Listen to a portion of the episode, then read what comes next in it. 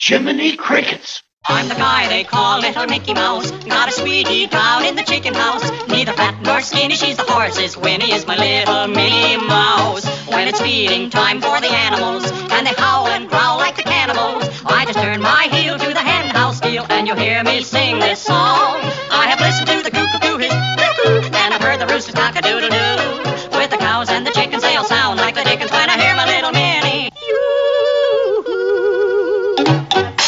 Welcome, ladies and gentlemen, to Jiminy Cricket's mini episode number nine. And today we're going to be talking about Disney movies and movie news. And this is part three of our three part news series. And we've already released one episode about Disneyland and Walt Disney World. So, hope you guys enjoyed those. And so, this is going to be about movies today. And we'll just get right into the stories that we have. How are you doing today, Chris? I'm doing great. And just remember, guys, this is live, so you hear us cough, you hear us sneeze, anything like that, ambulances, you know why. Mouse clicking. Yeah. so, we're going to start off with a story that is not that pleasant to talk about, but we definitely wanted to r- mention it here, which is the passing of Harry Anderson. Mm-hmm. And he passed away on April 16th at the mm-hmm. age of 65. And he actually died of a stroke, mm-hmm. which apparently was um, kind of, he had contributed causes that led to the stroke. And part of that was influenza and heart disease. Mm. So, uh, this is really sad news for me. You know, growing up uh, a kid in the 80s, like I would see him on TV all the time. And he would always be either on Night Court, which, I mean, that ran from 90, 84 to 92. So either he was on uh, Night Court or he was on some TV special that I was watching. So I just remember him being on TV all the time. yeah, the first time I saw him, he was uh, on a few episodes of Cheers. Mm-hmm. And Yeah. this was before Night Court. And he would um, come in and he was like a con artist. Yeah. and he would do like magic tricks and things to fool people out of you know money or whatever he'd come into the bar and trick somebody and i think there was also an episode where sam wanted to get revenge on somebody or something sam the bartender for those who don't know that show that well and um, he kind of uh, sought out his help in getting even with somebody and they planned out a whole scheme and so that was kind of his thing. So he was kind of known um, for being a magician. He was like a really um, great um, sleight of hand artist, and he was also just had a great personality. So that's why when they brought him on to uh, Cheers, they kind of combined his both talents with his you know his ability to do magic and then his you know comic timing and uh, so then he got the gig on Cheers, and the character that he played, he was the judge, but he was kind of like a like not the traditional kind of judge because he was Yeah. really young. And then You mean Night Court, right? Night Court, what did I say? Cheers. You said cheers again. Oh, yeah, I did mean Night Court. But he he like whenever they brought him they brought you into his uh, quarters, you know. He had all sorts of gags and things all over his office and he was all into magic tricks and everything. So he kind of kept that whole persona as part of that show. And that show when it first started, it was it was kind of off kilter to a degree, but over the years it just got wackier and wackier and more like surreal, like you know. Than, but I always enjoyed that show. I I always thought that was a terrific comedy. Yeah. I, I never missed it, but yeah. I watched it religiously as a kid. It was one of my favorites. Um, I, I, the song is like in my head right now from the, the Night Court theme. Yeah, back when TV shows had theme songs. da da Yeah. da da da da. It had that like snap snap. Yep. Um, yeah. So anyway, he was terrific on that show. I always thought it was so funny that he had like this obsession with Mel Torme.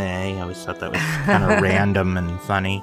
Didn't he- Mel Torme like cameo on the appeared, show yeah, too? a couple Yeah. times, and like he was just like this crazy fan, and Mel Torme and him like he couldn't stand him because he was like nuts for him, and like every time they got together, like bad things happened to Mel Torme, like.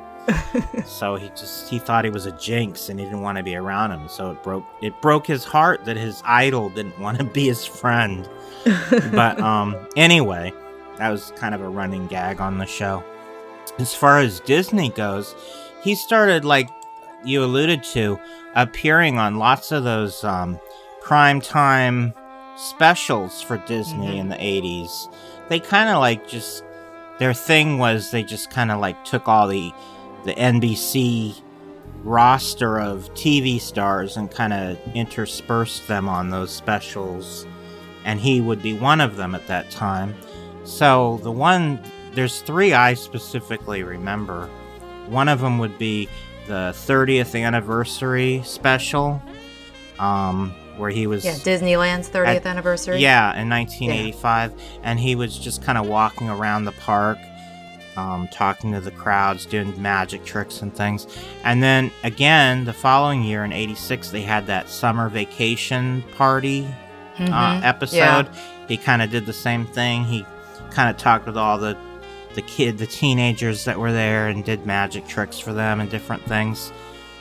Oh, and I specifically remember that Harry Anderson um, did like some sort of a, of a magic trick with Tina Yothers from Family Ties. they had like this little skit they did on one of those, and then there was a circus episode Hmm. it was like the magic circus at Disneyland and or no, it was like no, I take that back. It was like a magic trick show. And they had David Copperfield is that his name? David Yeah, David Copperfield. Yeah. Yeah, and he made the the castle disappear. Oh yeah, that's right. And I think Harry Anderson was the host of that show. So like he was really involved in a lot of those primetime Disney shows and then he also did um he he reprised uh, Fred MacMurray's role as the absent-minded professor in a made-for-TV version of it that I think was that one of the Disney Sunday movie it was a Wonderful World of Color. so it was uh, of Disney I mean Yes. Yeah. Mag- Walt Disney's magical- Wonderful World of Color. magical world of Disney hmm It because the article we're looking at is incorrect. It says Oh, okay. Wonderful World of Color, but no, it was the Wonderful World of Color went off the air in in Uh, 1969. So Right. It wasn't then. it, it, they brought back the show, but it had a different name by the time he was on it. I think that's when it was being called the Magical World of Disney, which was yeah. after Sunday. For a while, it was Right. called Sunday Movie, but this is right after Sunday Movie ended. Then they started calling it Magical World of Disney. So I think that's when he did Yeah. that movie. Was right after Sunday Movie. Yeah, because the Sunday movie was on ABC, but the Magical World of Disney was on NBC. So That's that makes right. sense. They moved it over to the other network. Yeah. Right. So anyway, he did it before Robin Williams did it a few years later because they had that movie Flubber Yeah. with Robin Mhm. Williams where he played the same character again. But Harry Anderson did it first. So, well, Fred MacMurray did it first. Right. Probably the best, but that's neither here nor there. But yeah, so he was on that. And then um, also for the Disney Channel in 1990, he did a special um, where he talked all about um, the history of Disneyland. You remember what that one was called? Where he was in the Lilly Belle train. He was. he- no. you never saw that? Oh, I'll have to send you. I mean, I'm sure. I sure I have. yeah. It's not coming to my mind right now. The name of it. Yeah, he he he um oh, I think it was called Disneyland Inside Story. And it was Hmm. kind of based on that book by Randy Bright, I think. hmm Disneyland Inside Story, which came out the book was published a few years earlier. Like I think that came out maybe in 87, 88. But this this special was kind of informed by that book cuz it mostly Hmm. covered the same stuff that that book covered. And of course, I had read that book cover to cover by the time I saw that special, so it was no news to me. Um, but anyway, he kind of he got inside the Lilly Belle caboose, and it he it became magical. It became a time machine, and he went through time and talked. Like he would look out the windows of the train, and he would see Disneyland in the past and talk about the history of the park from the beginning up to the present day. And then at the end, they did a whole thing about what was coming in the 90s. And that's back when they were still calling 90s the Disney decade. and he talked about all these plans for future projects, and probably about 75% of them never happened. But anyway, it's kind of fun to look back at what they were promoting as their future plans back then. Yeah, definitely. But that one really stands out as a special one. I think he was also involved in the Disney MGM studio grand opening special. Mm-hmm. Um, but yeah, he was really. And the other really neat thing about him is he was born in Rhode Island, where I live. Yes. so yeah, it's really sad because yeah, he was a big part of my childhood. I yeah. I really enjoyed him. I thought he was so funny and just a really nice guy, just relatable and funny and kind of wacky. And I don't know. I, I I'm sad that he died so young. I know. Yeah, Yeah. definitely. I mean, he was definitely. I could see why Disney used him because he was like family friendly, like Mhm. like you said, wacky. He had his magic tricks. He appealed to like a, a wide audience. So Yeah. he, that's why he got all of these specials. Like, and he fits in with with Disney really well. So Yeah, and that is also too bad. one of his traits too is he kind of dressed out of date. Like it was the '80s, but he was kind of dressing like in '40s clothes. Yeah. Mm-hmm. He wore like the the painted ties and fedoras and the Yep. the round glasses. You know, he kind of was stuck in a different time, which was kind of intriguing. Another intriguing thing about him. So yeah, Yeah. he will be missed Definitely. and remembered. Mhm. Yes. We got to keep his memory alive through Disney. Mhm. Definitely. So, moving on to another topic. hmm So, the Jungle Cruise movie is they have slated a couple of stars to star in the movie. So, Dwayne the Rock Johnson is going to star in it, and Mhm. also Emily Blunt. hmm And I found an article that actually said that it is going to be set in the Amazon jungle during the 1920s. Yeah. and Yeah. that Dwayne Johnson is going to be a boat captain, and Emily Blunt is going to be a scientist joining his character on this expedition. You know who I'm I'm picturing? You, the cartoon Tarzan, Uh huh. the character Jane. Yes. That's the first thing I think of. you picture her as that. Yeah, like it's the same character. Kind of Uh-huh. maybe her mixed with Katharine Hepburn from The African Queen. You know that movie from the Yeah. fif- from the early 50s, yeah. yes.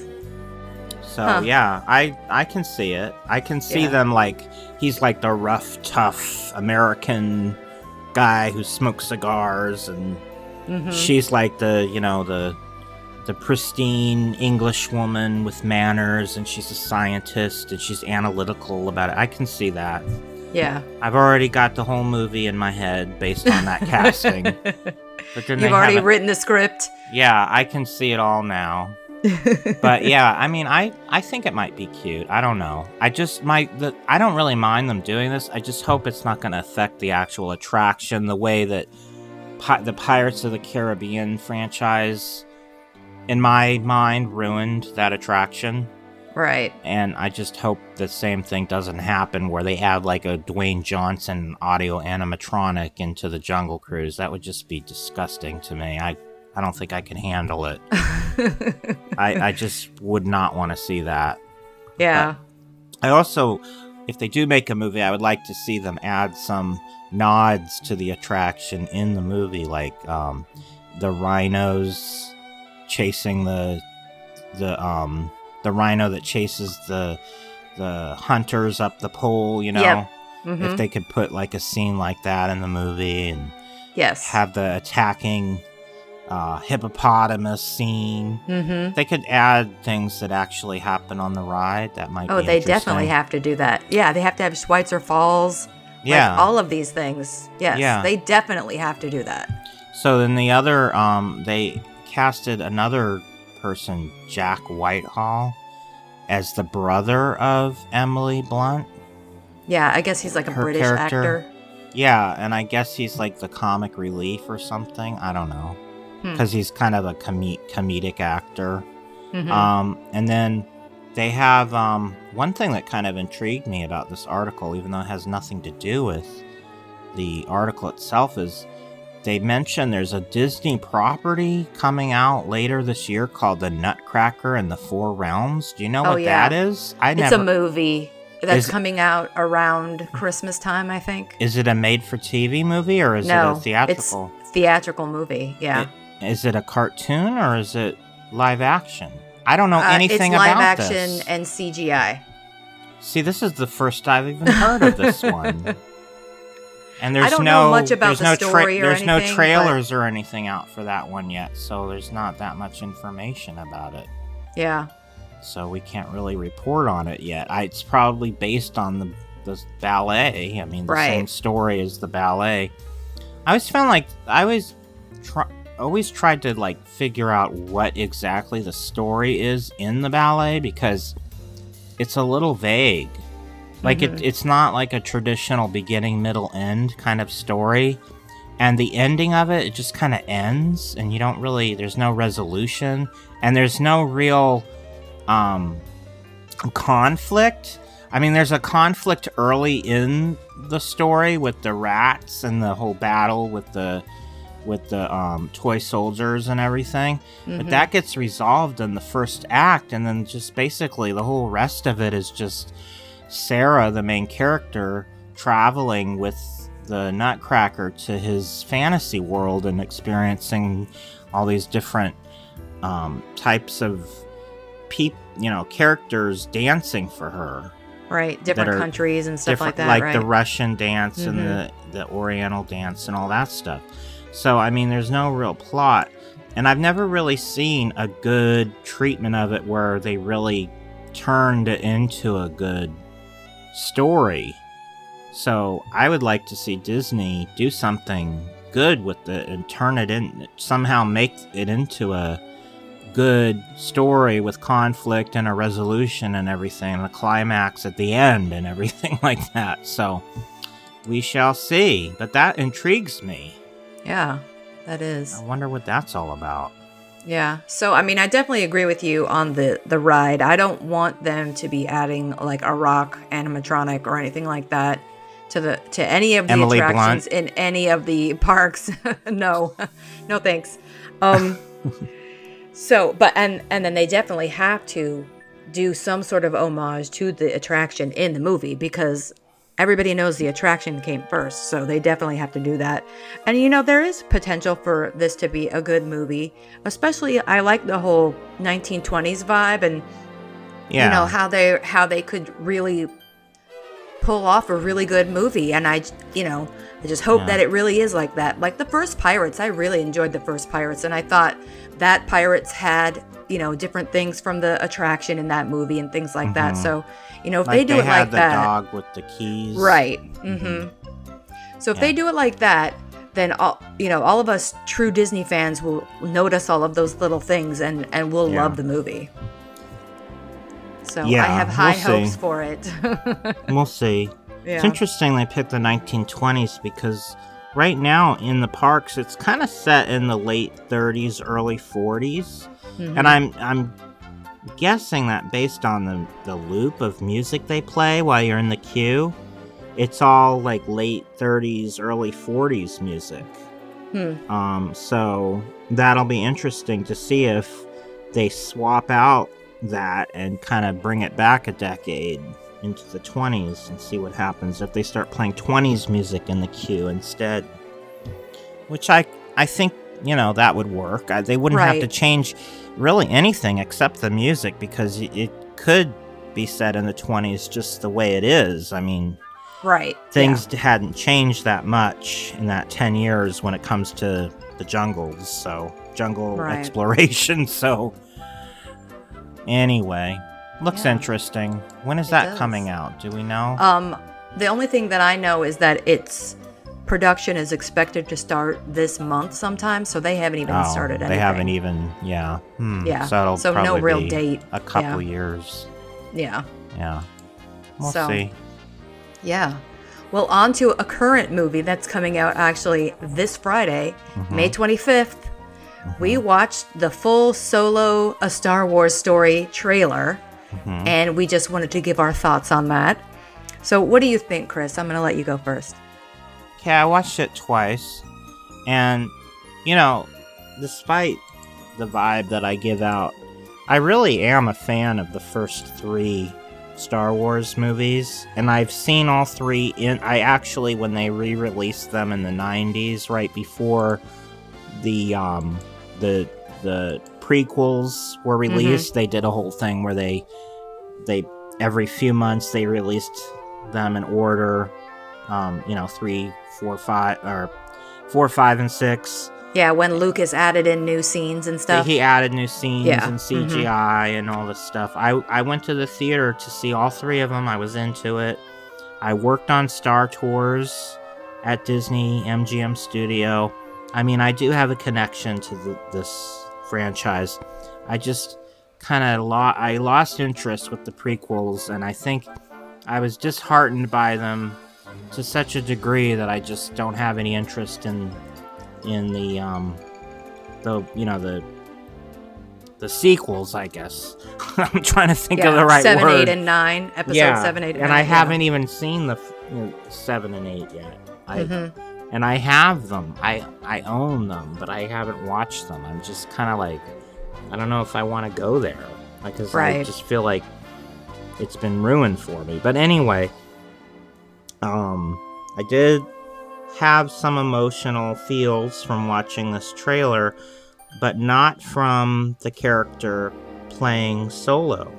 Hmm. I didn't really care for him. I felt like he was a little he was lacking just that extra something special that Harrison Ford has. I feel like he just doesn't have that that sense of presence that Harold Ford has. I know they can't use Harold Ford because he's too Harrison. old. Har- Har- what did I say, Harold? Harold.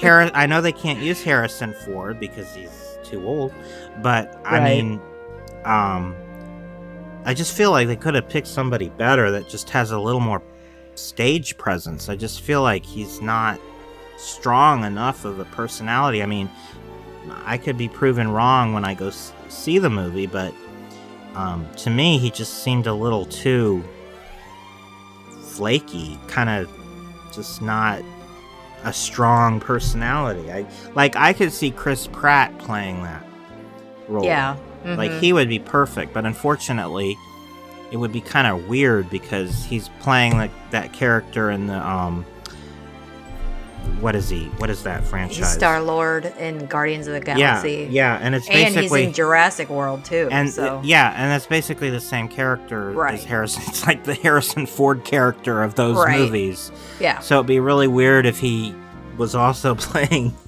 yeah, Solo. Solo. Yeah, it would be like, oh my god, enough of him. So, um, but they need to find someone like him that just has that Right. something special about him, that extra something that you can't really define what it is, and it, you can't learn it. You have to be born with it. It's just something that Harrison Ford has organically has. He was born with that, and it's something Chris Pratt has. It's just that mm-hmm. extra something that just when you see him on the big screen, it just like he is the focus of all your attention. There's certain actors and actresses over the decades, like um, Bette Davis is a good example on the female side of the coin, where when they're on the screen, they're the center of attention. And I just don't get that from the, the actor they chose yeah, and and when you're when you have a whole movie centered around this legendary character that people love you need to find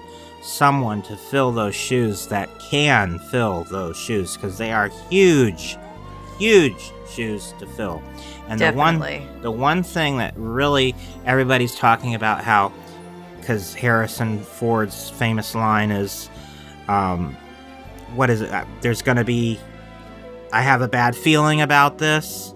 Yeah, yeah, and and yeah. and in the movie, the the play on it is because he's young and hasn't experienced a lot yet. Instead of saying "I have a bad feeling," he says "I have a good feeling about this." oh yeah, that's right. Mhm. So when he read that line in the um in the trailer, it was just like, huh. what a disappoint what a disappointing reading of that line. Like it was just like it fell flat to me. mm-hmm. So I don't know. And then there was this line about how Chewie Chewie Chewbacca said he was 180 years old Yeah. and he says, "Oh, you look good for your age." Like it was like come on. Like you live in outer space, you know that creatures live older. T- it's like it seemed too like grounded to earth, like right. what we would say if we were earthlings and he's not an earthling. He's from a galaxy far far away where he's probably his whole life he's been around different species of aliens and things. So Right. it just seemed like a very like referential type humor that I feel like it doesn't need to be in Star Wars films because it, it you don't want to like have it relatable to Earth. You want it to be something that's completely different than our experience on Earth. I don't know. That just kind of threw me off too. Everything else in that trailer that I saw was definite eye candy, and I really appreciated. It. I loved Chewbacca being there. Mhm. Perfect casting for Lando Calrissian. Like Mhm. amazing. They need to have someone with that type of presence playing because he's perfect. Like that's Right. the type of actor. Donald Glover, right? Yes. That's the that's the kind of actor you want playing Han Solo. You know, because Yeah. Donald Glover was perfect casting, and he even looks a lot like, um, who's the actor? Billy Dee Wi- Billy Dee Billy Williams. Dee Williams. That's right. He even looks a lot like he did when he was younger. So Yeah.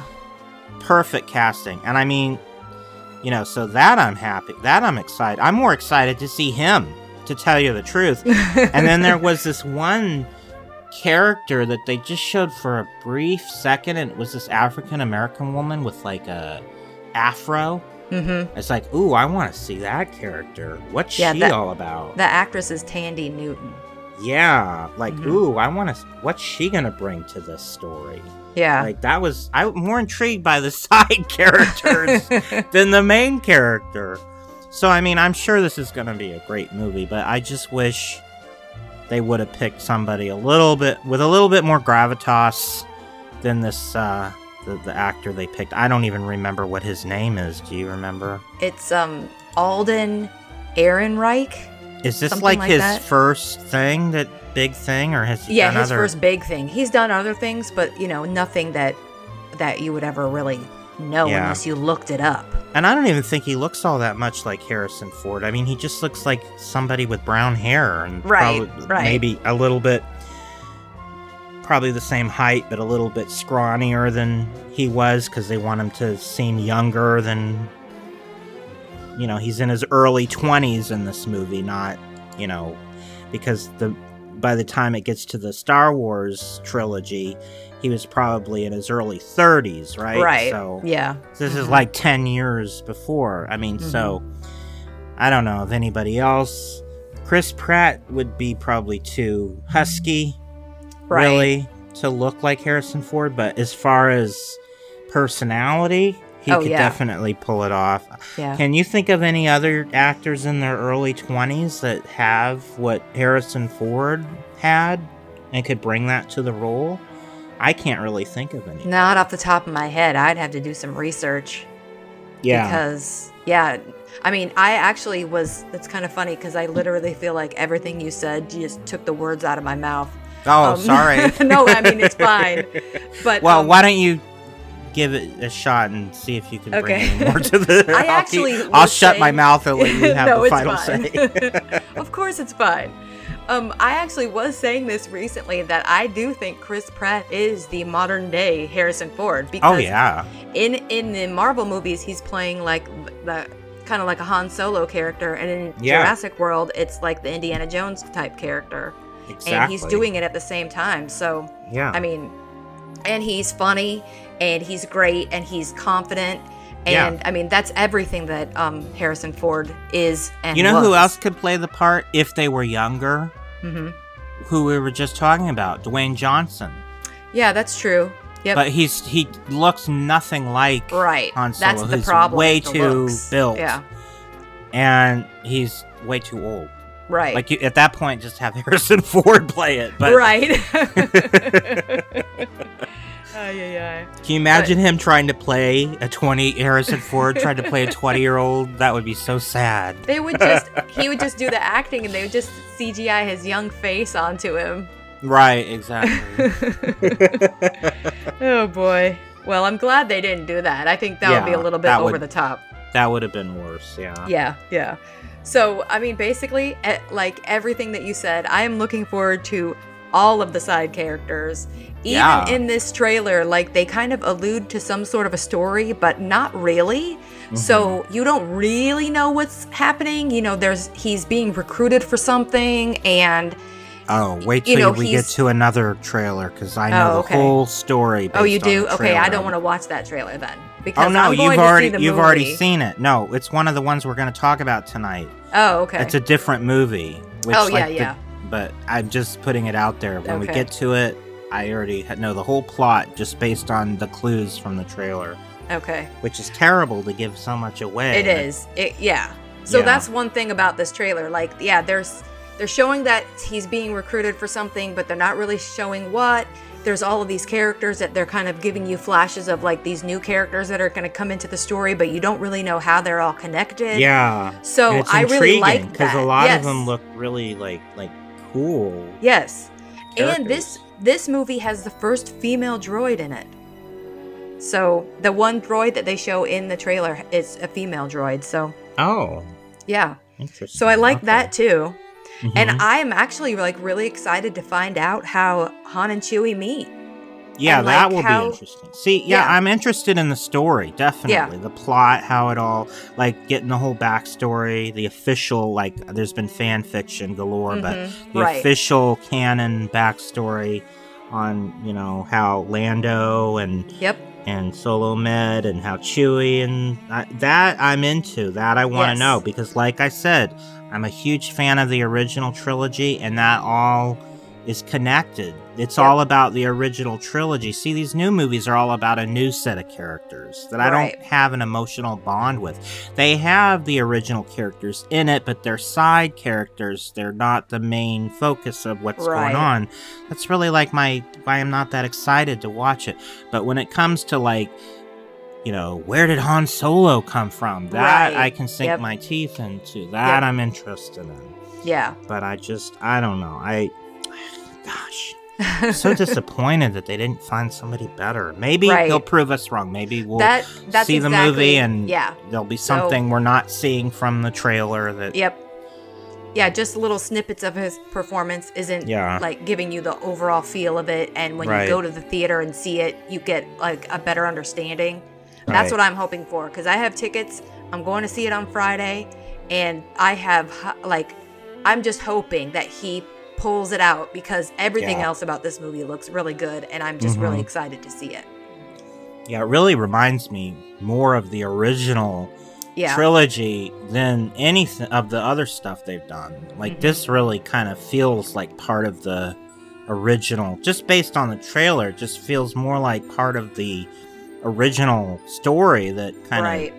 of is the best part of this whole franchise. So, Right. definitely something to look forward to and I feel like this is going to be a huge like blockbuster. I mean, oh, it's Oh yeah. millions. It's going to make millions this weekend, especially it's a three day weekend. So Yep.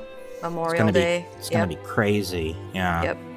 Yeah, that's part of the reason why they kind of moved Infinity Wars earlier because they were going to bring it out in May, but Yeah. then they pushed it into the end of April because they didn't want to compete with themselves with these two Yeah, movies, Infinity right. Wars and Solo. So And as and as fantastic box office that that movie did, I bet you this one's going to be even bigger.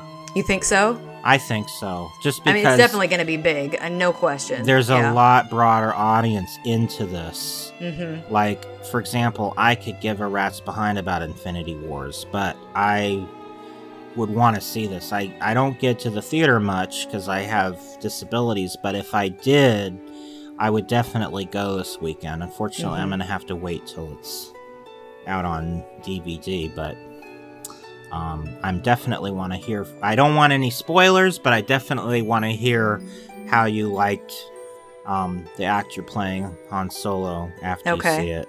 Okay, we'll we'll come we'll regroup after this weekend. Yes, and we'll report on it to all you in a, in a future uh, episode. So, Yeah.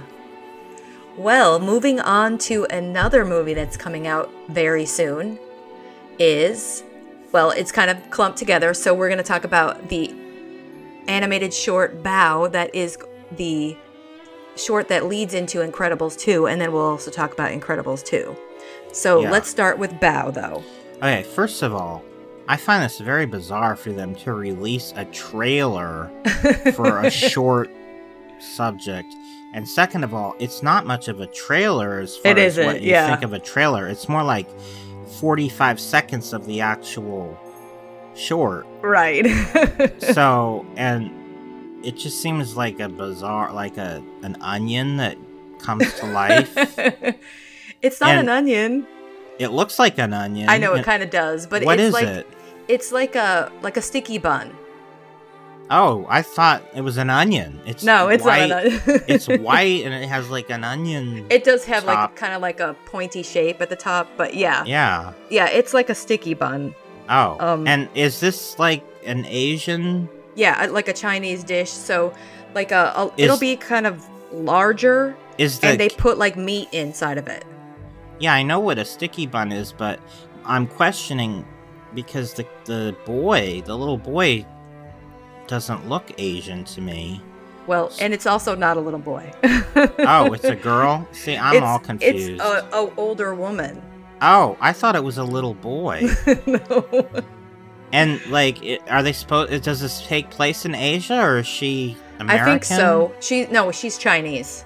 She's Chinese because her Yeah. eye. Well, I sounds terrible, but she's got rounder eyes than I do. I know that sounds awful, but I, I I'm just confused about her ethnicity because she's not. She doesn't look like the ethnicity that they're trying to say she is, and that I don't understand why you can't just make her look like what a Chinese person looks like. I don't. Is there something wrong with doing that? Like making them look like a real Chinese person? I don't know. It seems know- really confusing to me. You know, I didn't realize that Russell from Up was Asian. Yeah, I knew that. I could I, tell. but he I didn't know that. I couldn't really tell as as well. So I don't know. Yeah, and see, I love that because it's just like it has nothing to do with the plot, and it's Right. not even referenced in the movie. He's Right. just he's just Asian, and that's just what it is, and it doesn't make a difference. Right. See, I love that, Mhm. but I, in this case, like if it's supposed to be some sort of a story that has a connection to China or the Chinese culture in some way, then why does she look like a European person? I don't yeah, understand. I don't know. I don't know. Hopefully, maybe it was just that clip. I and maybe know. the rest Her of the her- short- Her eyes are like circle round, like they're Yeah. rounder than round. I Mhm. mean, they're rounder than European eyes around. So what are they, they trying to like be non-racial by not making her eyes the way Asian eyes are think- shaped? you think maybe it could be like because this is Pixar, so maybe does it have something to do with the CGI and they can't like maybe if they do it, the shape is doesn't really come across in the CGI. No, because I feel like they did it with Russell, and he looked all right. And I, I mean he looked fine, was but to me, I couldn't tell he was. I Asian. could tell he was. I could tell he was Asian, but I, I never mentioned it to you because it doesn't matter. Right, it doesn't. and probably nobody else mentioned it because it doesn't make a difference. Right, you're And it right. sh- It, doesn't it make a difference, And it uh, shouldn't yeah. make a difference. But No, and it definitely doesn't, and it because doesn't. it has because it has nothing to do with the plot. But in this case, I feel like it. I can't say for sure, but I feel like it it does have something to do with the plot, especially because the character is a It is does. a Asian dish, a traditional Right. from China. But I don't know. Right. Who cares? Yeah. I don't have any. I I feel like it's silly to put out a trailer for a short subject cartoon Right. because the, the Pixar cartoons are usually like what two and a half minutes long. Yeah, something like that. So they put out 45 seconds of it. So it's almost like, you know, a quarter of the of the whole short has already been seen. So Right. why, I don't you- know why they put that out. Uh, because usually Seems they won't even tell you. Yeah, and then you just go to the theater because you're going Yeah. to see Incredibles 2 and then you Yeah. see the the short in the beginning because you always know a Pixar short is going to come before the movie. Right. It always has. So I mean, why I don't get it. Yeah. It looks cute. I mean, it, nothing to write. I mean, nothing. I don't know. It doesn't look like anything all that different, or it kind of looks old hat, like not something Pixar's already done. It doesn't look like anything innovative or anything to me. Yeah. Well, I don't know. So like the story What did you think is, of it? I think it looks cute and it looks cute, but I mean, So here's the story though. So it's an empty nesting Chinese mom who makes an adorable pork dumpling that comes to life, kind of similar to like a Pinocchio kind of a thing. okay. And the person who made this um, short, she kind of says that it's um, a magical modern day fairy tale, kind of like a Chinese gingerbread man story. Okay. And it follows the complexities of a mother child relationship. So to me, that's intriguing because how are you going to do all of that in like, like you said, two and a half, three minutes? How are you going to convey that story to me in that? So I'm interested. I think this woman has dementia. No. She's all her kids have left the house, and now she's. Oh, I her- hope her- she's seeing her food turn into babies. I hope that it doesn't turn out to be something like that. I'm just kidding. yeah. But I mean, it just seems like a bizarre story. I don't know. So, I mean, this the director is the first ever woman to direct a Pixar short film. well, that that's about time. Right. I know. Right. But I feel like you know, why are you putting? If that's the case, why are they putting out like spoiling it? Yeah, I agree. I don't know why you put in like 45 seconds of this short because, yeah. Yeah. But- Anyway. But I will be seeing it when I go see Incredibles 2. And l- speaking of which, let's just move on to Incredibles 2. So, what did you think of this trailer? This is what I was alluding to a couple minutes ago when I said I know the entire plot based yeah. on the trailer because I already know who the villain is. And it's going to be like a surprise, but I already know who it is based on what I saw. Unless they pull a, a double surprise on me, mm-hmm. because they've been known to, you know, Pixar has been known to like lead you into Right. one direction Yep. and then pull the rug out from under you. So maybe that's what's going to happen. But so far, I think that that businessman type guy that's doing the presentation Mhm. with the slideshow, and he's the one that recruited um, the mother to come back to work Yeah. as a superhero, and he's trying to like bring the whole supers back to the mainstream. He just seems like he's gonna turn out to be the villain. Like he's everybody. He looks like a good guy, and then he's gonna. You're gonna find out that he's the one behind all the the stuff that's been going on Right. the bad stuff.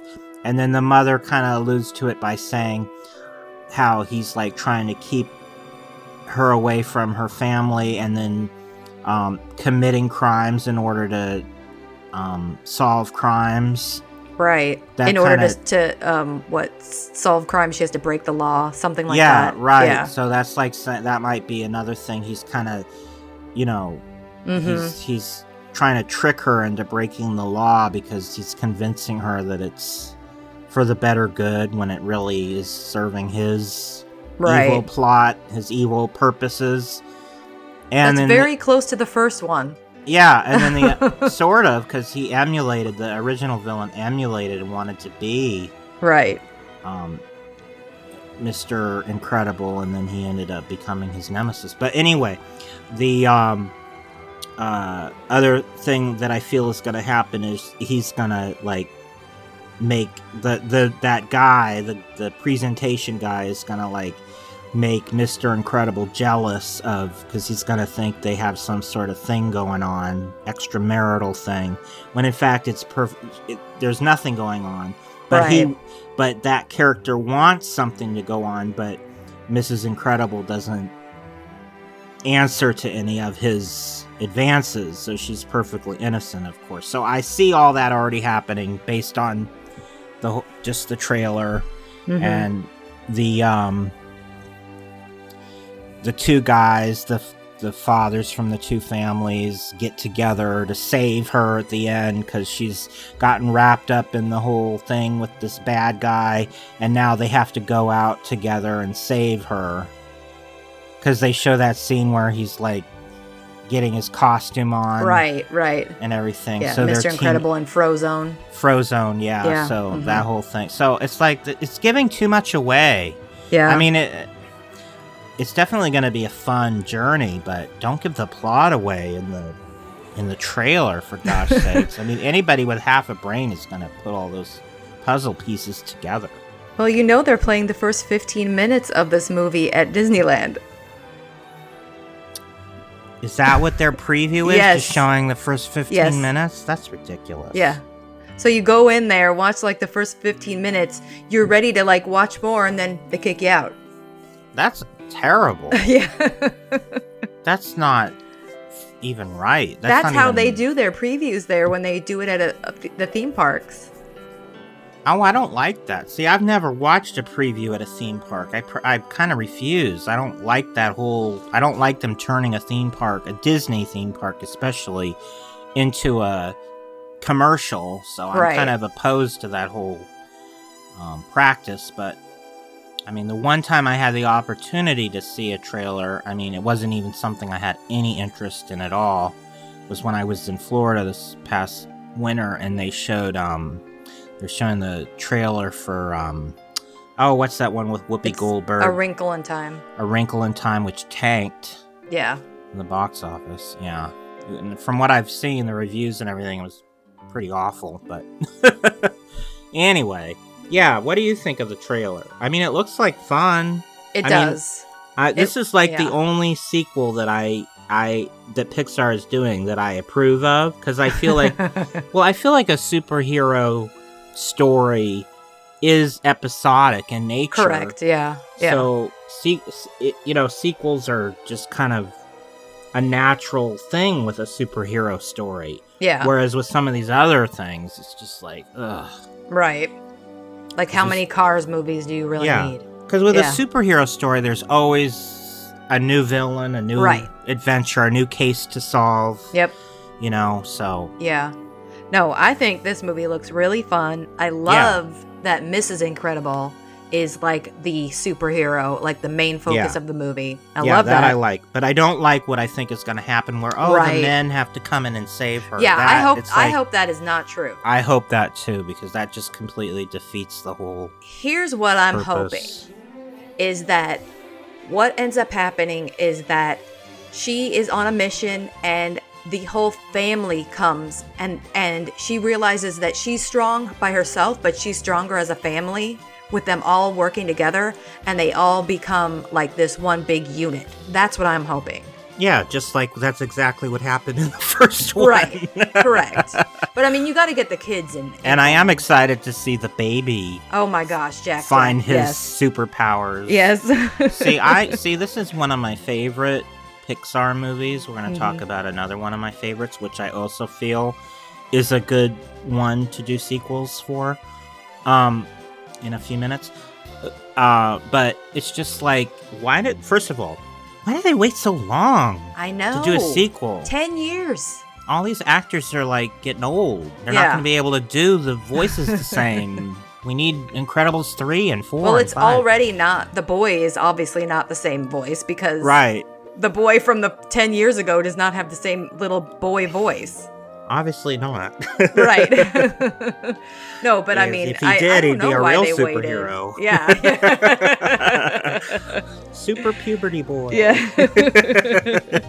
I don't think anybody wants to be that superhero. No.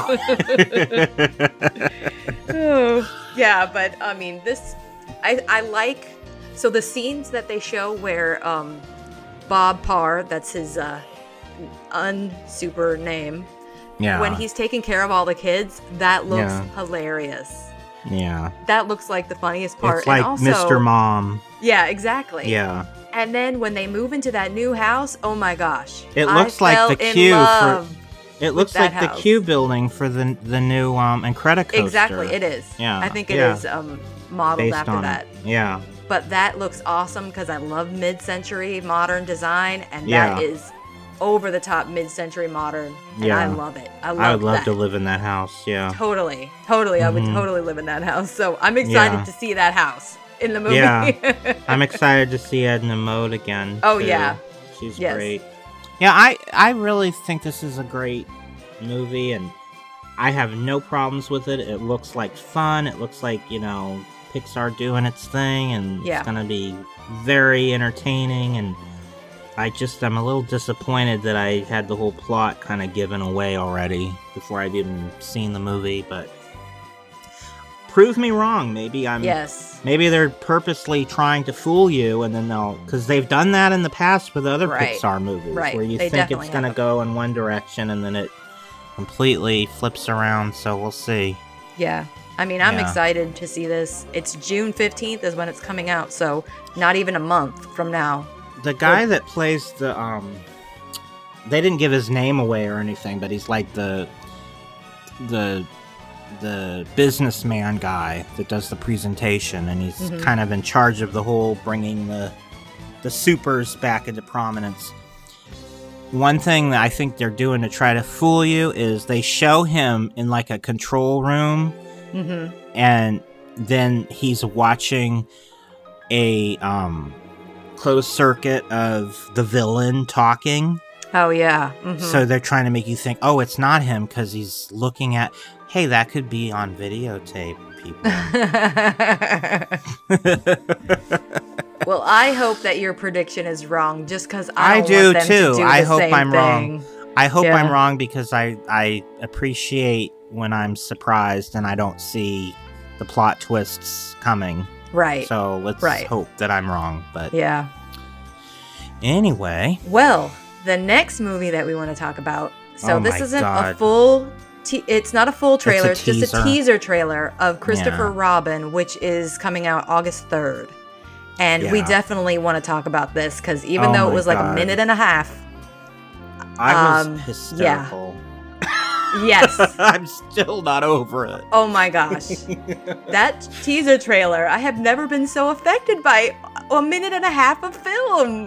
Uh, I was kind of affected by another one we're going to talk about, but probably to a little bit lesser degree Mm-hmm. than this one. This one really struck a nerve and brought a few, not a few, but a lot of tears. Oh, yeah. Yes. Just because, okay, so what happens is they show a middle aged guy with a family and he's having all these problems and at, work, and stuff. yeah. just all these struggles and i guess it's the depression or something and um, so there's just all sorts of bad things happening in his life and he's sitting on a park bench doesn't know what to do and just all of a sudden oh my god i can't even talk about it I know. this little bear doll well, no, first you up. hear it. You Oh, hear the oh, God. voice. and it's That's jim what- cummings Yes, that's what did it for me is the voice. i know yeah Before it- I me too saw. Yeah. and he turns around and goes pooh he recognizes him Ugh. and it's like the it's the doll of him like it's Yeah. It's it works because it's supposed to be his dolls and in the actual story of it. It's him playing with his teddy bear and his little tiger doll and he gives them all these little names and creates a whole fantasy world with them. But they're they've they've come back to life for him as an adult in their non-cartoon their true life forms. So you got jim cummings and he he says um what's that line he says where pooh talks about his wrinkles he says something funny Oh yeah. I don't remember exactly what he says, but it- oh my gosh, so cute. It is adorable, and I, I, I love. What's the actor? I forget his name. It's um, Ewan McGregor. You, yeah, I I've always enjoyed him in movies. I liked him in um. He was really good in AI. Was he the Mhm. one in AI? Yeah. Was he? Let me let me look it up. Well, I know he was in um. What's that other one I like? Um, it's a musical. Oh, um, Moulin Moulin- Rouge. Yes, I Yes. liked him in that. Yeah, I always liked him as an actor. I Oh, yeah. he was a good actor. Well, I don't know if you remember, but or if maybe you didn't see the first um, the episode one, two, and three, but he's Obi Wan, young Obi Wan. Yeah, I saw the first Okay, three. I didn't know if you saw them since you you said you weren't like you weren't No, I did. that. I did watch them, but I was disappointed. And as I got to each one, I was more and more, more. It's like by the Yeah. time I got to the the third one, I was like, oh my goodness. but anyway, Yeah. yeah. this looks like uh like anybody that grew up with these characters, which is basically anybody, everybody grew Right. up with these characters. right? Who didn't? Right. Yeah. What one thing that kind of annoyed me and threw me off and has nothing to do with the actual trailer itself cuz that was basically perfect. Right. Um from the studio that brought you Beauty Oh, and the Beast. yeah. Like why are you telling people what Disney is? like people don't know what Studio Disney is? right, and it has need to- the logo there. You need to remind people that Disney did Beauty and the Beast and Winnie the Pooh. Like, Right. who, what idiot doesn't know that already? that is the stupidest thing I've ever seen. Uh, I don't From the why they did studio that. that brought you Mickey Mouse. Like, right. Dumb. Oh, Other than boy. that, I thought it was absolutely yeah, like just I was I was you know when I first heard about this I was like very skeptical right, hmm and like do they really need to do this sounds kind of dumb right, But after seeing that trailer, I'm completely so like I've swallowed the pill. I've I've completely been convinced this is going to be absolutely fantastic. I can't wait to see it. I am going to be bringing a box of tissues with definitely. me. Yes. Looks like it's going to be one of those hmm Yes. heartbreakers and I just I know it's going to end really sad where he has to say goodbye to Pooh again and at the end and I can't I'm already upset because I was always upset at the end of the the actual cartoon yeah. where they part ways at the end, hmm where they say where where um uh, Sebastian Cabot says wherever he goes and whatever he does. There'll always be a special, you know. He says his little line at the end, and they show Christopher Robin, and he's saying how he has to go off to school and leave Pooh, and he has to grow up and leave Pooh. How that all ends, that always Yeah. like made me cry. So this is definitely gonna be even worse because it's all live action. Right. Right. Oh No, my gosh, I don't Yeah. This looks about. awesome. Like, I I just have chills talking about it and thinking about like what this movie is gonna be. And I mean, Winnie the Oh. Pooh, that CGI character. Do you think the other so characters are gonna be in it, or just Pooh? Yes. No, the other characters are gonna be in it. So it's Tigger, Eeyore, Owl, Piglet, Rabbit, Kanga, and Roo. Mm. Is the They're- gopher gonna be in it? He's, in not, the book, you- listed. He's not in the book, you know. He's not listed, so I don't know. But Gonna have heffalumps and woozles. I just think this is gonna be good, and and it's not Yeah. even that long from now coming out, August third. So Yeah, I mean, I can't wait to see the the actual real trailer, not just the teaser. yeah. So I'm excited for this. This is gonna be good. I am too. I think out of everyone we're talking about tonight, Mm-hmm. I'm probably the most excited for this one. This one. Believe it or not, even though I'm pretty excited about all of them actually, but Yeah. this one's probably my number one just because it really stuck a emotional Right. chord and i feel like this is a completely different twist on the story it's not it's not a remake. It's something completely different. It's looking at it from a different angle, and so I'm cool with it. I feel Right. like this is a movie that needs to exist. Like right. it makes sense to me. It, like when they redid Beauty and the Beast, did we need that? Was, right. Like the live action Beauty and the Beast Yeah. is what you're talking about. Right. Yeah. So this feels like a different thing entirely. Well, because this so. is like Christopher Robin does live in the live action world. yeah. so that's exactly. why it, it fits. It- at, at the beginning of the of the animated, they show his nursery Right. And it's not actual animated. right, Yeah, it's real life nursery. Right. real toys and, and I mean, the real Yeah. Christopher Robin was a real person, and Mhm. um, A. A. Milne wrote the stories based on his actual stuffed animals. Yeah. So it's all based on a real situation, and then he took it to a fantasy level, Right. looking So, at yeah. it through imagination. Yeah.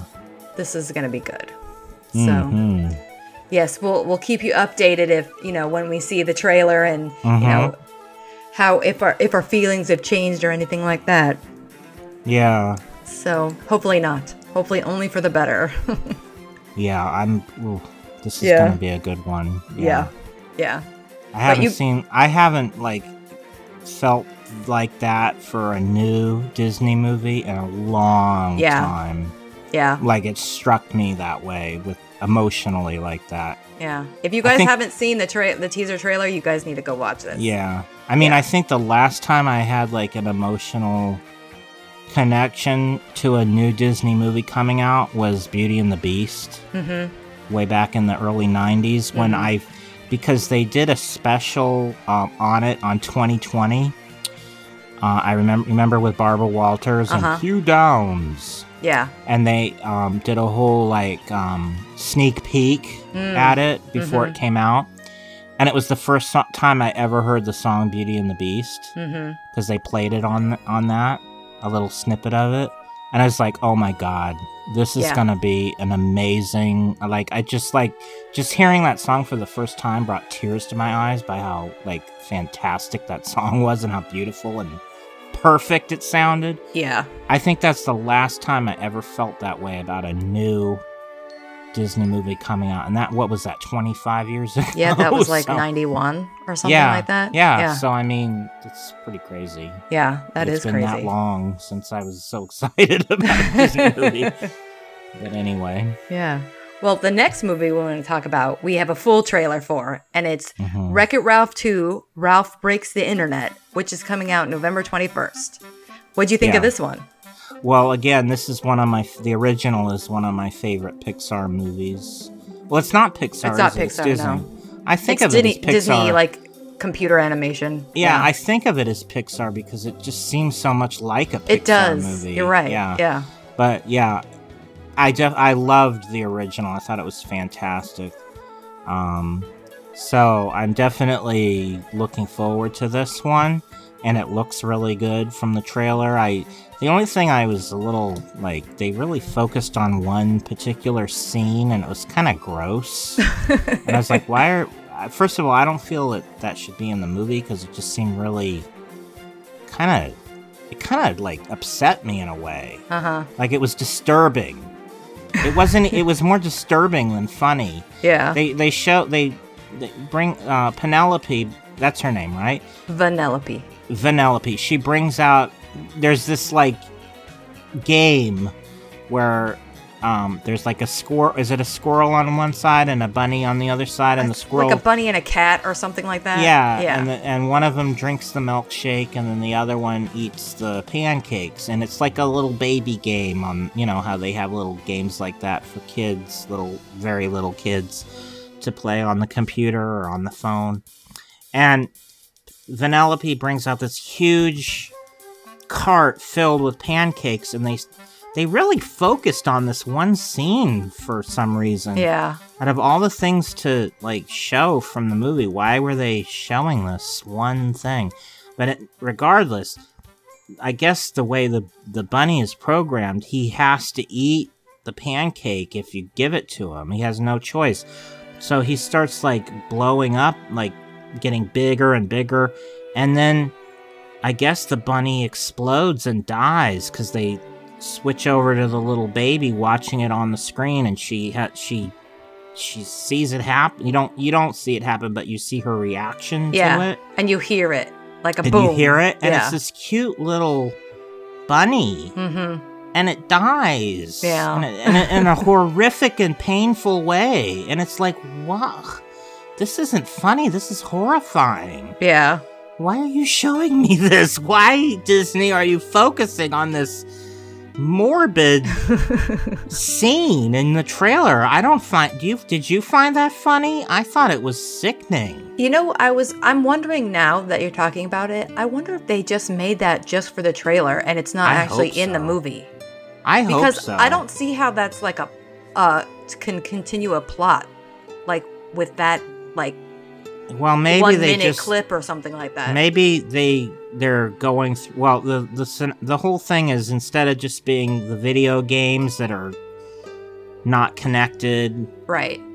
now they're it's later. Like I guess the first movie was in the '80s, and now Mhm. we're in the in the mid '90s when the internet first started. So they're all discovering the internet and everything. So maybe, um, uh.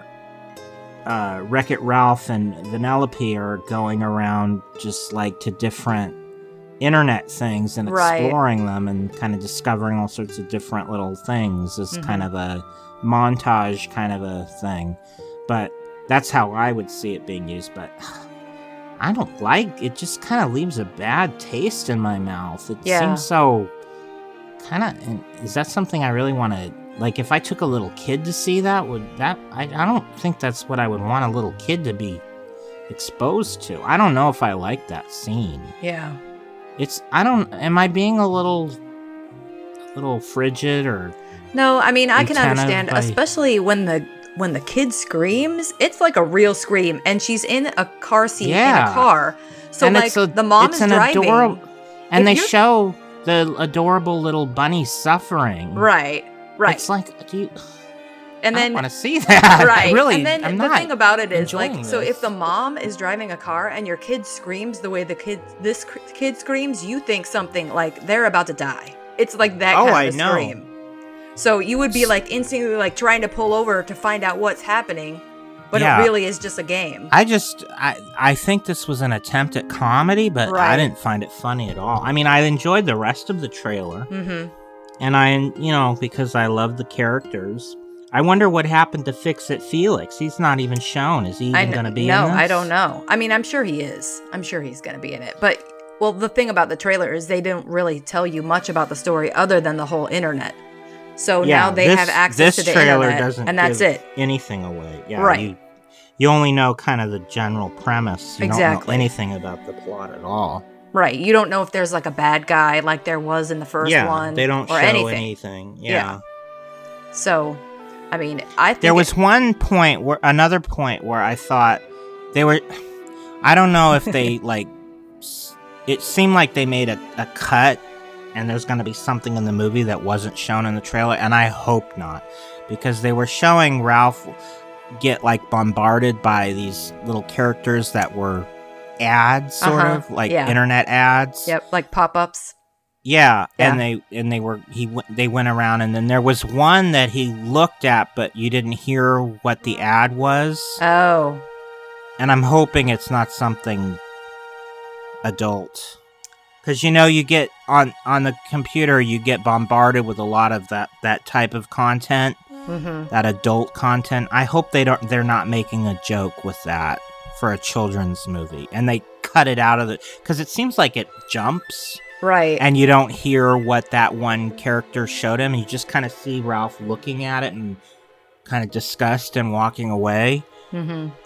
So I hope they don't have like some line in the movie that somehow, you know, I mean, if And- they're going to do that though, increase the size kind of a joke. It's- I, it's I won't gonna say any be- further than that, but you know what I'm. Everybody I know knows what, you're I'm sa- saying. Yeah, yeah.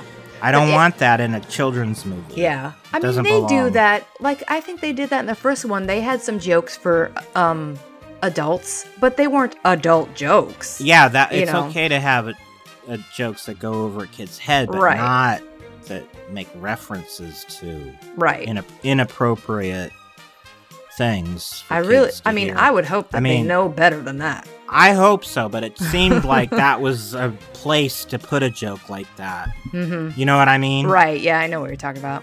Yeah. So I'm hoping I'm wrong on that too. So Right. oh, I'm a little like skeptical about this movie that I was really looking forward to. Is it gonna like have some controversy going on, or I don't know. We'll I see. hope not. I mean, oh goodness. yeah, I really like the first one. This looks like it fits right into that world. You know, now Mhm. they are able to, you know, they, you know, you thought they had a big world before where they could move in between the different video games that were all connected by power cords. Well, now Yeah, they're all connected by like- the internet. Yeah. So, So, it's like carte yeah. launch Yeah. So, I mean, I think this is it's a, a good premise, and it definitely fits in with Wreck It Ralph's world. And I mean, Mhm. I'm looking forward to all of the little cameos, just like the first one. They put all of these little things in, and uh, you know they're going to do that again for this one. So I think this is looks really cool. So this is like to me because. Of course, I didn't see it, and I will never see this movie. But I saw all sorts of spoofing of it and people making fun of it. That recent movie that came out called the Emoji Movie. Oh yeah, mm-hmm. it seems like this is like Disney's version of it, and they're gonna do it the right way, whereas that movie was completely crass and cheap and terrible. So it's Disney's take on this this fad that a lot of lesser competent studios have been right. tackling. Like there's also what's that other movie um with Adam Sandler with all the Oh, video Pixels thing. or Pixel or something like that. Yeah. Yeah, there's been a lot of terrible movies that have been focused on the internet. So hopefully this will be the first good, well done movie with an internet theme. Right. So we'll see. yeah. Well, the first one was amazing. So Mm. Yeah, I Yeah. really enjoyed it. It's one of my favorites. Yeah, definitely. Of recent of recent Yeah, years. mhm. Yeah. Well, we have one more movie trailer that we want to talk about, Mm-hmm. and it's, of course, Mary Poppins Returns, which comes out December 21st, so right in time for Christmas. Mm-hmm. What did you think, Chris? Well, the music was amazing, and I'm Mhm. wondering if it's a song.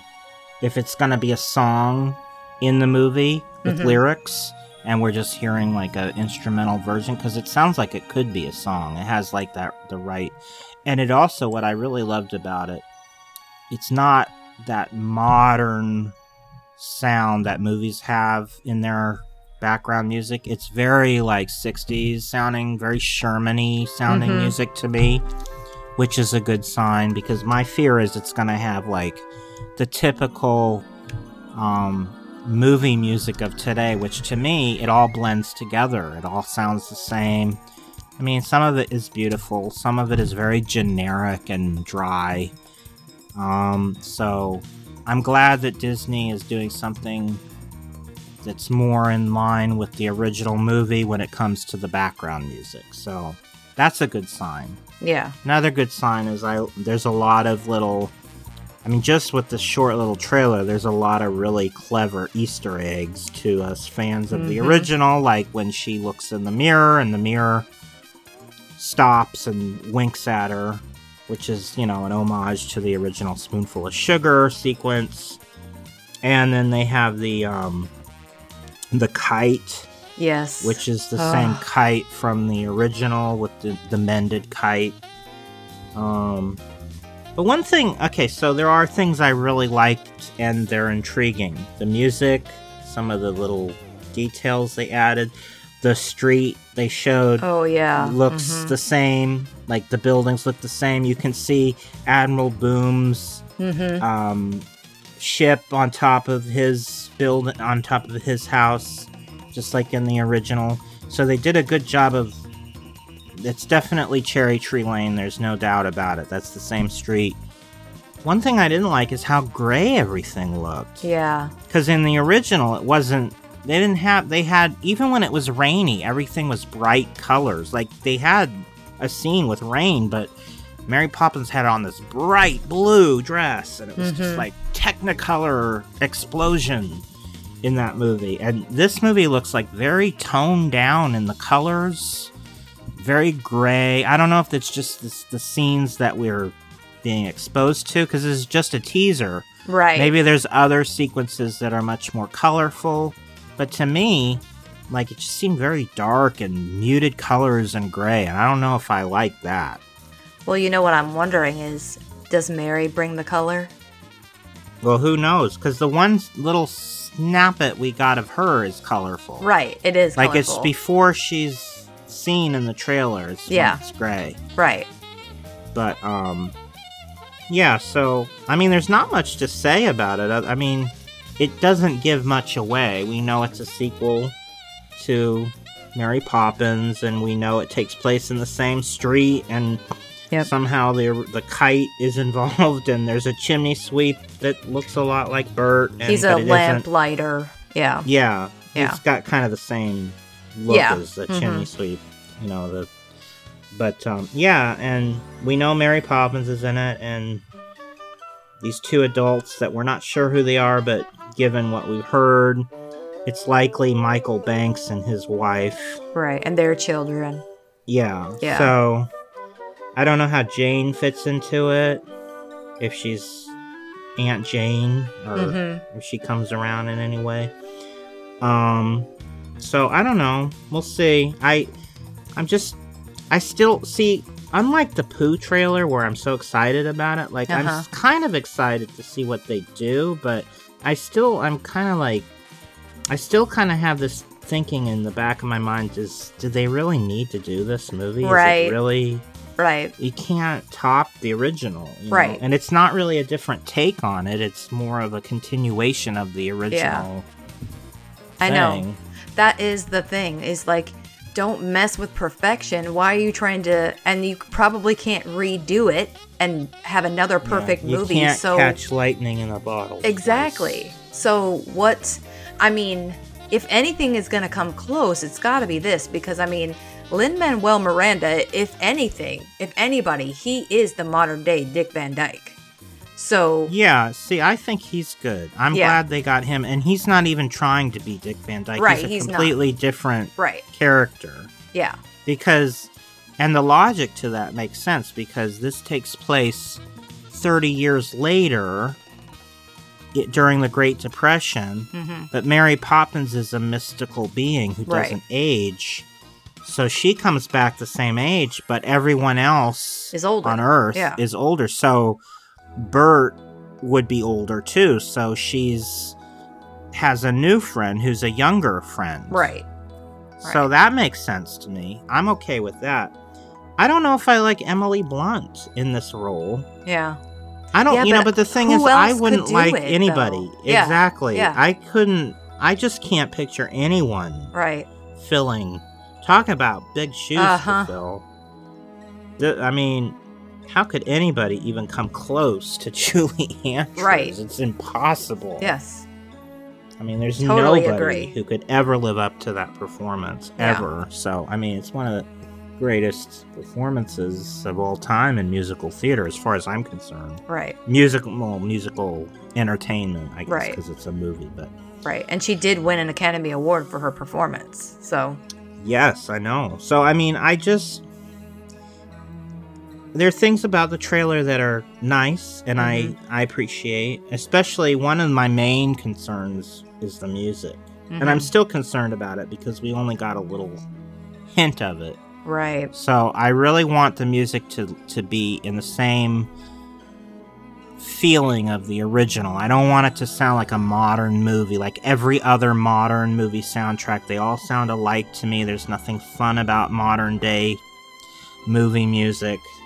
It's all take it's taken so seriously Mhm. and it's all dramatic and just i feel like the background music uh, from movies from the earlier years the from the from the early 70s back just had so much more character and just like you know like moon river and the music from the wizard of oz and just just had so much flair and style and uniqueness to each movie. It's like you hear the theme from Gone with the Wind, you know, and it just brings back so many emotions.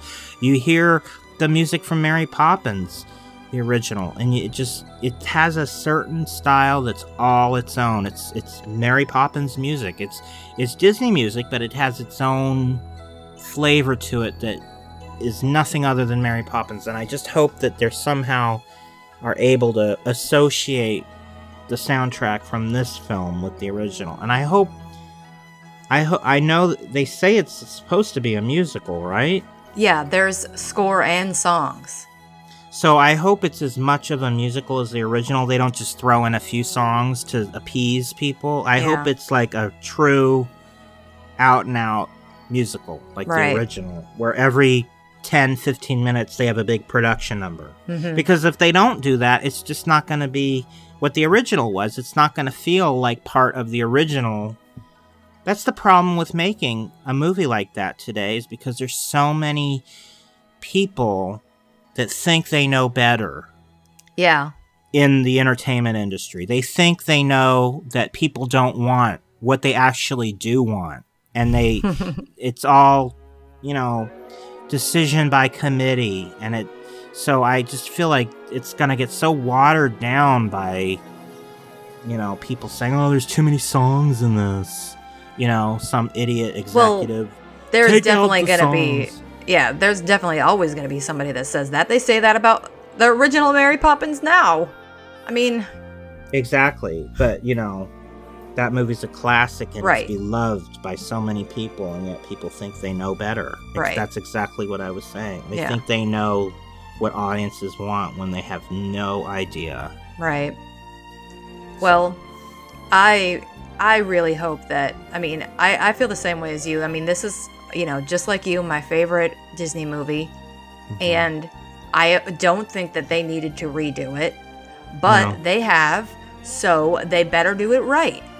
And I I don't want to have to go to this movie and be like, I can't compare it to the original. Don't compare it to the Mm. original because how can you not? So I I really don't yeah. door. Right. So, in order for me to come away feeling fulfilled and like, okay, I can see where this fits into the Disney canon now, they Yeah. need to have something almost uh, exactly equivalent. Yeah, it needs to fit with the original Right. in order to be accepted. And Right. it's the same with the Star Wars franchise. Yeah. It's Mhm. a franchise that there's certain rules, certain, you know, film techniques that they use that, you know, like Star Wars, one of the things they use is like those fadeaways Mm-hmm. Right. where they have like the line that interchange it Yep. goes across the screen and interchanges like those type of little touches they try to include in the newer movies you know to connect it to the old and the music Right. is very much Yep.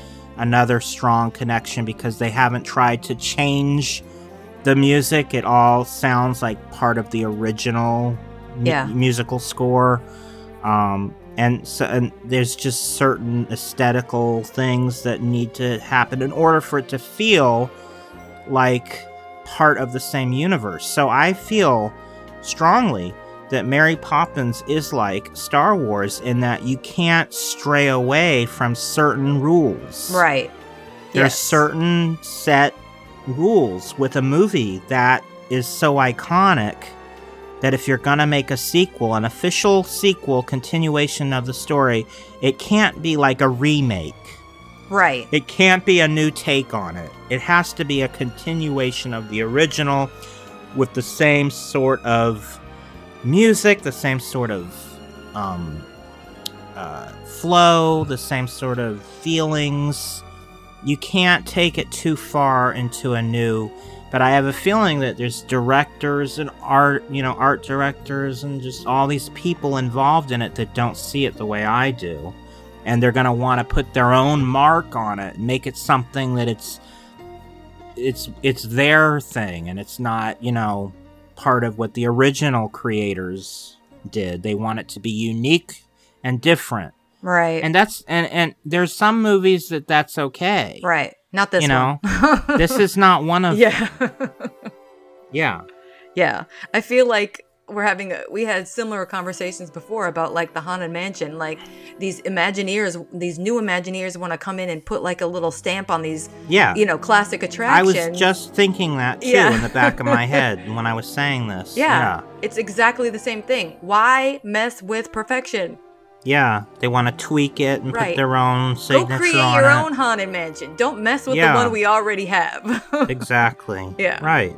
Create a new thing that has Right. imagination and story and why mess with something else? Right. Anyway, that's how I feel about it. Yeah. No, I agree. I mean, I love Lin Manuel Miranda, and he is, you know, part of the reason why I'm rooting for this film to be successful, Mhm. like, and to pull this story off. And I Mhm. mean, Dick Van Dyke has a cameo in it, so I mean, that's just, you know, that's like a cherry Yeah. on top for me. I love Dick I wonder why. Julie Andrews doesn't have I cameo. actually have the answer. So she was approached to do a cameo, but she turned it down and she said she Mhm. wanted it to be Emily's show. I so- can see that. Yeah, she was doing it as a favor to Emily Blunt. And that's really nice of her. And if they maybe this is really awesome and successful and they do another one and maybe Julie Andrews can be in that. But um Oh God. I don't- I don't know about all a that, but- Third. I can hardly handle yeah, a second one. Please don't make a third. so do you Every, it's that gonna go another thirty years. It'll be in the fifties maybe or the sixties. No, not the 60s. It'll take. No, no, it'll no, no. take. It'll take place the year that the actual movie came out. The first 64. movie. yeah. Uh, well, Angela Lansbury has a, a cameo in this movie too. Oh, okay. So I, I- I, think she's doing the cameo that they actually approached Julie Andrews to do first. I wonder if she's gonna be like Mary Poppins' mother or something. No, you want me to tell you her character? Yeah. It's the balloon lady. Oh, I think I heard that. Instead of the instead of, she's gonna be kind of like the um equivalent to the The bird lady. the bird lady. Yeah. hmm Feed the birds. Buy a balloon. Tuppence a bag. yeah. Tuppence a balloon. So, um, yeah, so, I mean, those two classic actor and actresses are in this. Also, Mm. Meryl Streep is in this, too. She's playing Topsy Turvy Poppins, Mary's Ugh. eccentric cousin. Enough with Meryl Streep in these Disney movies. I can't get over. She had some press conference a few years ago where she said some really nasty things about Walt Disney. She did? and I yeah, she said how he wasn't did wasn't equal to women and Mm. he she bought into the whole, you know, Yeah. things that are said online about Walt that aren't true, you know. And she like she was asked some questions. This was I think when Into the Woods came out Oh, and okay. she was doing like a press circuit and she made some sort of speech where she just said some like really negative things about Disney and yet she's in all these Disney movies. Hmm. So I'm so over her. I'm like I'm so turned off by her by her it's like she's a hypocrite then. If if she's so against Disney and yet she's in all these Disney movies. I don't understand. I don't get her. I don't I don't even know why she had to even say anything. Yeah, that's true. I mean, yeah, why would you? Especially because it was a bunch of stuff that was like not informed. Right, because any was- Disney historian will tell you the complete opposite of Walt Disney. Yeah, any legitimate Right. that's not trying to make a buck by making tabloid Right. stuff. The Yeah. real truth about Walt Disney is that he treated women equally and paid them a lot more than what they any other company paid women back then. Well, I wouldn't say he treated them equally, but he treated them a lot better than most other companies. Right. At that time. Right, right. And So he he definitely was ahead paid of- them an equal wage. And well, one of the things is that he wouldn't hire a woman to be a animator. Right. He would only hire them to be inkers and painters, which is very true. hmm Um, so that you know that's kind of you know, but I mean, this was what the 30s, 40s, 50s. Come Right. on, nobody hired women to do certain jobs back then. It was just the way things were. So you're gonna blame Walt Yeah. Disney for right. being just the same as every other executive at in those days? I mean, and he well, we don't need to get it has nothing to do with our topic, but I'm just Yeah. saying he may not have hired any animate female animators, but he certainly had a lot of female Imagineers and some very notable ones. Right. So Right. I just I don't feel like and and he did have women in other roles, major roles in the in the films like Mary Blair. I mean, she was she wasn't just an ink and painter. She was a Yeah, concept she was like an artist. She was- animator. yeah, she didn't do the actual animation, but she did backgrounds and concept renderings and things. She was kind of a big deal. So, I mean, I don't know. It is what it is. Yeah. Well, that's it for the different movie topics that we wanted to talk about today, but we're not done Mm. because we have another trivia segment. So Yay. I made up questions. Make Chris look stupid. No, no, no. Okay, so these questions are not as hard as the other ones. I had to make those hard because that was like, you know, about the parks and it was just for Mhm. you. These movie Mhm. questions should be a little bit easier, at least I think. Okay. We'll see. Hopefully, yeah. Um, so I have 10 trivia questions just about movies, just about Disney Okay. movies. So but it's all over, so it's animated, live action, like everything. Okay. and it's also like it's fairly current. There's some questions about movies that are, you know, See, less- the current thing is what's going to throw me off. yeah. I mean, there's I know a lot more about the the older movies than I do about the newer ones. right. Well, I mean, it's kind of, you know, I tried to to balance it out.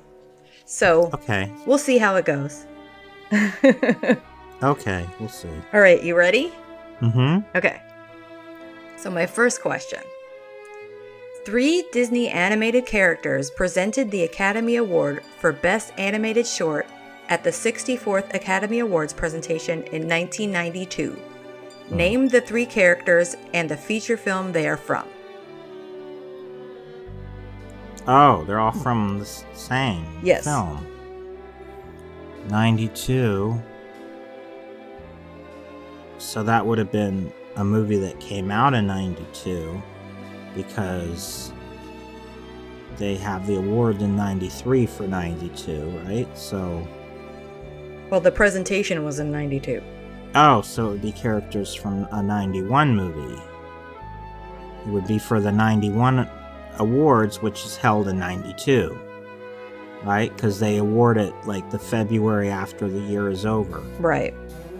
So the most recent would be Beauty and the Beast then. So I'm guessing it's three characters from Beauty and the Beast. Um let's well, if it's three characters, I would probably say um Mrs. Potts, Cogsworth, and Lumin- Lumiere. Is that your final answer? Well, it's probably wrong, but that's my educated guess. Close. Okay, so you got the movie right. Yes, Oh. it's Beauty and the Beast, 1991. The characters were Chip, Belle, and the Beast. Oh, So the other three. none of the ones I named. right. but you know what? If I was if I got this question, I probably would have said those three as well. Because they're kind of like a trio. Right. And they kind of Yeah. play off of each other. So Yeah. yeah. Yeah. So, all right, the next question. I'm wondering if you know the answer to this, which is what I'm going to ask you. Okay. Okay. Why is Cruella De Vil's hair white on one side and black on the other? I think he based it on a a person he knew, Marc Davis. He knew someone in real life that was a lot like her, and he based it on her. And maybe that person had black and white hair. That's all I. That's the only thing I can think of, or maybe. I mean, my first thought would be, which probably is not the answer, would be that it was because it was kind of like a like a really um high fashion trend at that time Mhm. to be a little wild with your hair and he wanted to like kind of make this person seem like she was kind of really high fashion in f- a trendsetter Mm-hmm. kind of a woman but i mean i think she was based on a real person that he knew and and he was he remembered her having black and white hair, but I'm probably wrong. There's probably a much less complicated reason. Well, yes and no. Okay. So, that is not correct, and I'll give you the, uh, the answer. So, according to the original book, The 101 Dalmatians by Dodie Yeah. Smith, Mm-hmm. Cruella apparently drank ink as a child, which is the root of her hair problems. Oh wow, that's crazy. Right. I know. That's so bizarre. I know. that so drinking ink would change your hair. only half of it though. That's strange. I know. I thought that the answer was strange too. That's why I was like, I wonder if Chris knows this. So I would have never thought that. I that's mean, where that's he got it really- from the book. Okay. Well, to me, it just seemed like like a fashion choice. I don't know. and the way that like the clothing on her is drawn, I kind of would see why you would think that because she's Yeah. like, yeah, she has Why would you even clothes. think she drank ink? I know. What does that even have to do with the story at all? I know. I wonder why they they say that in the book. But hmm, I'll have to read the book one day. yeah, yeah. Alrighty, the next question. The Bear and the Bow was the original title of what Disney film? Oh my god. The bear and the bow. Robin Hood? No, Well, I'm thinking like there's a bear in it. and I know. Robin Hood has with a a bow. bow. yeah, no. Oh, I It. no idea. The answer is Brave. Oh, see, I don't even know. I don't even think about Brave. Yeah, I mean, the, yeah. it's like, uh, it's not my favorite. when I saw the answer to that, I was like, "Oh, okay, that makes sense." But It does I would have make never sense. have guessed that either. no, Yeah. it does make sense, but All right. So okay, number I got three wrong so far. yes, that's okay. number four. In Who Framed Roger Rabbit, who Hmm. does Eddie Valiant confuse with Jessica Rabbit when he travels to Toontown? Okay, I don't know if she has a name, She but does. it's. Oh well, I don't know the character's name, but I know exactly who it is. It's that one that goes, "Oh Mayan!" Yes. and then she starts chasing him. She was in like some of those old Looney Tune cartoons from the 40s, I guess, but I didn't know she had a name. I just thought she was some crazy character. well, maybe originally she didn't, but she has one now. no. And the character's name is Lena Hyena. That's not even Disney. It's from another studio. no, just borrowed it the still character. All right, so maybe you might get guess this one. Number five. Ugh. oh my gosh. Okay. Who is the only actor to have starred in at least one Disney feature film during the 1960s, 70s, 80s, 90s, and 2000s? Well, I'm gonna have to guess it's Dean Jones. The only one that was in a lot of. I mean, he was in more. I think I looked at it. I tried to figure out what actor appeared in more Disney movies than any other actor, and it's Dean Jones. Is that your final So- answer? I'm gonna say because I know he was in. Yeah, because he was in Herbie Fully Loaded, which was in the 2000s. So yeah, okay, Dean Jones. That is incorrect. Ah. It's Kurt Russell. But they, he was in a Disney movie in the 2000s? Yeah, He the- doesn't do Disney The Guardians of the. Galaxy. Volume 2. God. I think Dean Jones was too, because he was in Herbie Fully Loaded. He had a cameo. Was he in a movie in the 60s, 70s, 80s, and 90s? Can we count TV? Because I know he was on Disney TV shows in the 80s and 90s.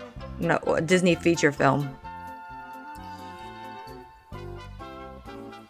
Well, I don't think he was in any feature films in the 80s and 90s. I know he was in the 60s and 70s for sure, and I know he was in that one from the 2000s with um what's her name?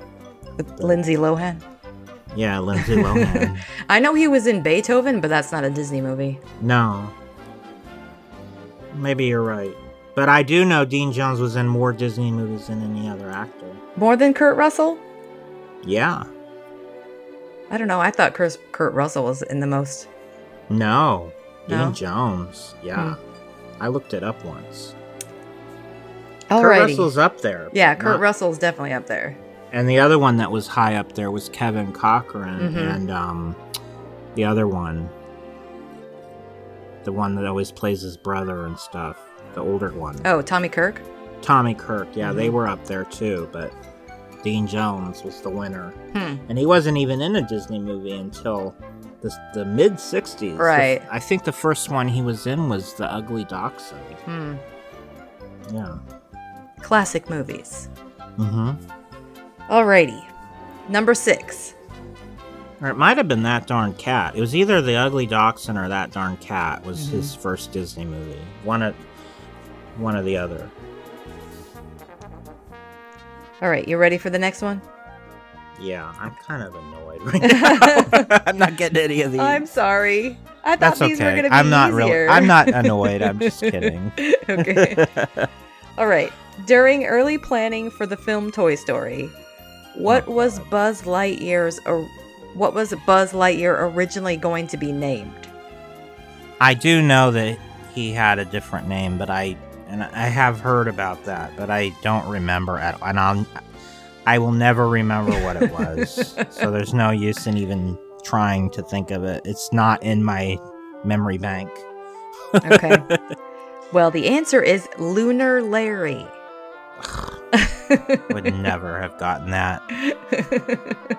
And I'm glad they changed the name too. Uh, That's definitely. terrible. Buzz Lightyear is way better. yeah. So, okay, the next one. Number seven.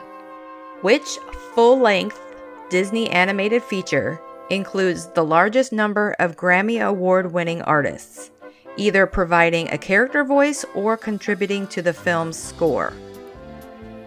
Oh my god.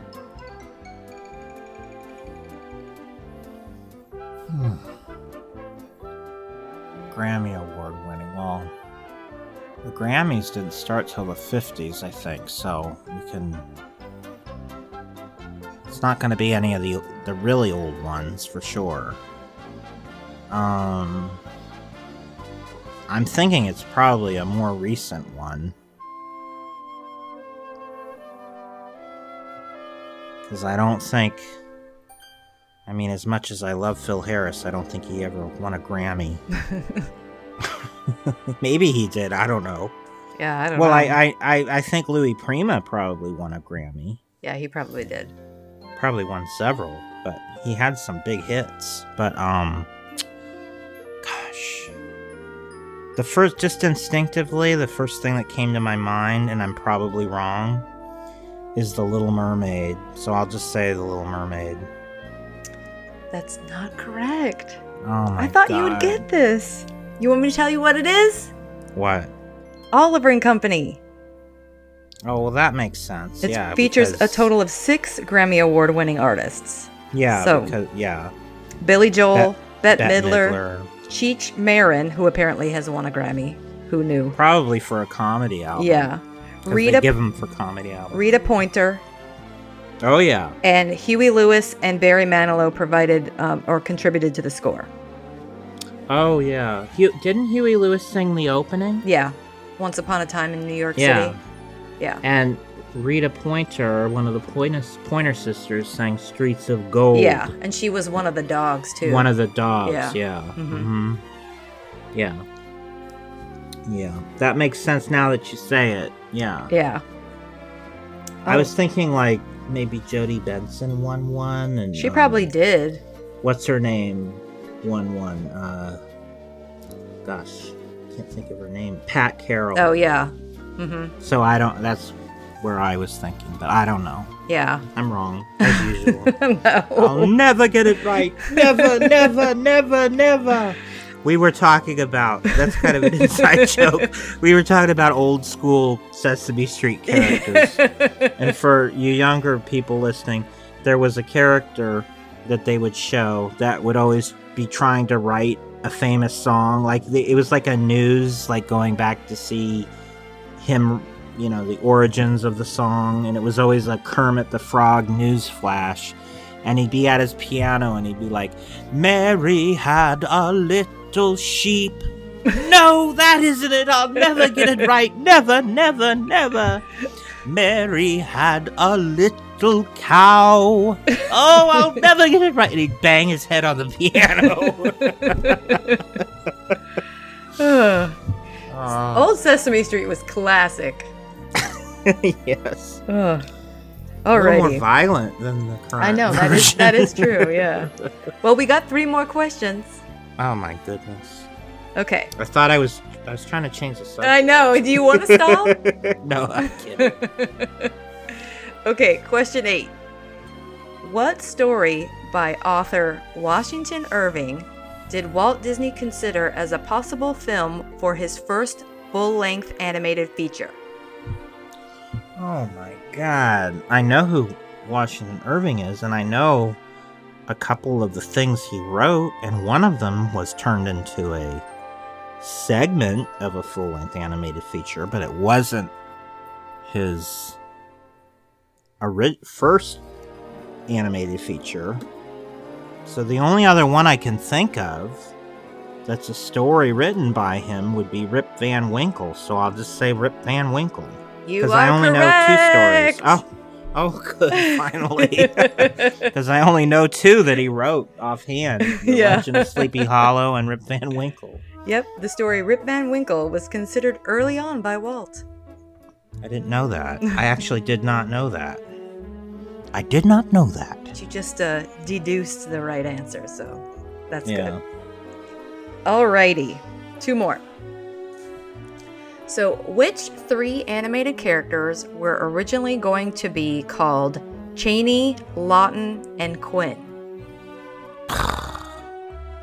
Okay, I think I know this. Now, your first instinct would be to say Huey, Dewey, Louie, but I think it's Lock, Stock, and Barrel from The Nightmare Before Christmas because those three names are names of famous actors who played monsters in the classic Universal uh, horror movies. Cha- Lon, Lon Chaney, what were the other two?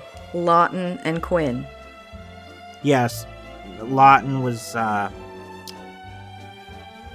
another like he was he was kind of like an earlier version of Vincent Price. I think he he was like one of those narrator type, spooky narrator type. I might be wrong on that, but anyway, I think it was the original names for Lock, Stock, and Barrel from The Nightmare Before Christmas. Well, your thinking was correct, but your answer's wrong. Oh my goodness! Okay, so these names were originally considered for the gargoyles in The Hunchback of Notre Dame because Oh. those Oh, yeah, three because actors those- all played Quasimodo in different movies. Oh yeah, because Lon Chaney did play Quasimodo. Mhm. So it's. Lon Chaney, Charles Laughton, and Anthony Quinn. Okay. So instead, they named the gargoyles Victor, Yeah, Anthony Hugo, and Laverne. Anthony Quinn, um, he's a more recent actor, right? I mean, he's I don't th- I don't believe he's alive, but No, but he died like but fairly recently. yeah, because Yeah. I think he's the one who spoke at my college Oh, really? graduation. yeah. Oh, I'm pretty uh, What was his affiliation with your college? Well, he lived nearby, Oh, okay. and so he, they just asked him and said yes. So he came by and gave a he gave the what do you call it the The um, know, yeah, the the val not the valedict no, I know what you mean. I can't It's like you have a f- you have a famous people person Yeah. usually deliver some sort of a address at any graduation or a local celebrity or somebody like Mhm. that. yeah, So we actually got somebody re- legit. you did. I got the mayor of Los Angeles at mine. Mm, that's pretty good. yeah, I guess. Who was he at the time? It was? Antonio Villaraigosa. yeah, I don't even remember him. Yeah. So, I mean, it was the 2000s, so Yeah, I was not living. yeah, not There. there. Yeah. I had moved away by then. Yeah. All right. One more question. Mm-hmm. Okay. What Pixar film was the first to win an Academy Award? Oh, this is a trick question because you're going to think of full length, but I bet you it's a short subject that won Best Short Subject. I'm going to say that Luxo one with the lamp. Mm-hmm. That's my answer. Okay. It won Best Short Subject. Well, you were right on the trick, but I mean, Oh, not that I shoot. that I wrote the question. I didn't write the question, but um, you like normally people would think like full length, oh, Toy Story or something like that. Yeah. It's not that movie, but it was a full length movie. So it was actually Monsters Inc., which won for Best Original Song, If I Didn't Have You by Randy Newman. Oh, really? Yeah. All of those other Well, I- movies were nominated, but they didn't win. Really? Yeah. Okay. Hmm.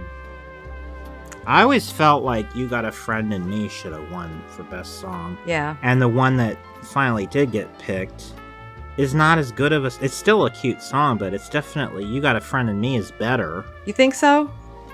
Yeah. I love this Don't song. you? I, I I don't know. I I like both songs. don't get me Monsters. Inc. is for me it's kind of nostalgic because that was basically my daughter's first movie that she was watching as a baby. Yeah. And so that I love that song. I love that movie. I could watch Monsters Inc. every day. I just love Well, I love. I do love that song. Yeah. Don't get me wrong, but I just feel like if you put both songs in a in a boxing ring, and you know, you got a friend in me would knock the pants off of. I don't know. I, I disagree actually I just feel like it's a better song. I I think don't it's more famous and more like it is more famous. That's true. known and covered. And Yeah. In fact, I was talking to a friend the other day because we were talking about um, all the different people that have covered that song Mhm. because apparently they're going to have a lot of the Disneyland um, live performers doing Pixar songs during Pixar Fest. Oh, yeah. They're gonna have the Dapper Dans and Coke Corner pianist and the you know the um the Dixieland bands Mhm. and things. They're gonna all do those covers. So we were like talking that came up and I said, I think you got a friend in me is gonna be the next white Christmas because everybody eventually is gonna cover that song. Right, right. I don't know. I mean, I just if I didn't have you with John Goodman and Billy Crystal singing it, I mean, and it's like the same actors who did the voices of the characters. I just I don't know. I just love that song. Oh, I, like it. too. I I like the time of your life from A Bug's Yeah, Life Yeah, that's too. a good song too. They're all good. hmm Yeah, they're I love Randy, Randy Newman. yeah, I love his songs. Mm-hmm. I love his songs from before he was working for Disney. There was a song, uh, I think it was called, I forget what the name of it was, but it was in the the movie Parenthood with Steve Martin, and it Mhm. was a really good song. Um, I think he wrote um, a couple commercial jingles that were really awesome. I think he did a Kodak one, and well, you know where I remember him from before Disney was I love L.A. yeah, and uh, sh- Short People. Yep. Well, I love LA. they play that on at every Southern California sporting event. So Yeah.